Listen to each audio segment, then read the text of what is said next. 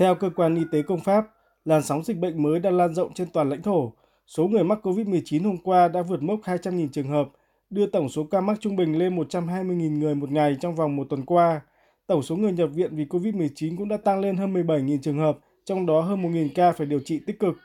Những khu vực bị ảnh hưởng nặng nhất là vùng thủ đô Indefang khi ghi nhận tỷ lệ dương tính với COVID-19 vượt mức 1.200 ca trên 100.000 dân, trong khi tại thành phố Lyon, đô thị lớn thứ ba tại Pháp thì cứ hai người đi xét nghiệm thì một người dương tính với virus. Phát biểu trong phiên điều trần trước Ủy ban pháp luật của Quốc hội, Bộ trưởng Y tế mới của Pháp ông François Braun cảnh báo nước Pháp đang thực sự bước vào làn sóng COVID-19 mới. Nước Pháp hiện đang phải đối mặt với làn sóng COVID-19 thứ bảy.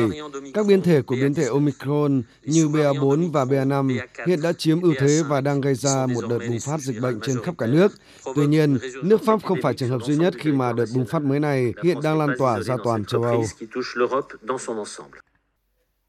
Bộ trưởng Y tế Pháp François Braun cũng cho biết làn sóng dịch thứ bảy tại Pháp có thể đạt đỉnh trong vòng 6 tuần tới. Tương tự diễn biến tình hình dịch bệnh đã diễn ra tại Bồ Đào Nha hay Nam Phi. Để đối phó với làn sóng dịch COVID-19 mới, người đứng đầu ngành y tế Pháp nhấn mạnh hai nội dung chiến lược là đẩy mạnh công tác tuyên truyền, khuyến cáo người dân cần nâng cao ý thức tự bảo vệ, đặc biệt là đeo khẩu trang khi đến chỗ đông người hay tham gia các không gian kín. Bộ Y tế Pháp cho biết cũng sẽ đẩy nhanh tốc độ tiêm mũi vaccine tăng cường thứ hai cho những người dễ bị tổn thương và trên 60 tuổi.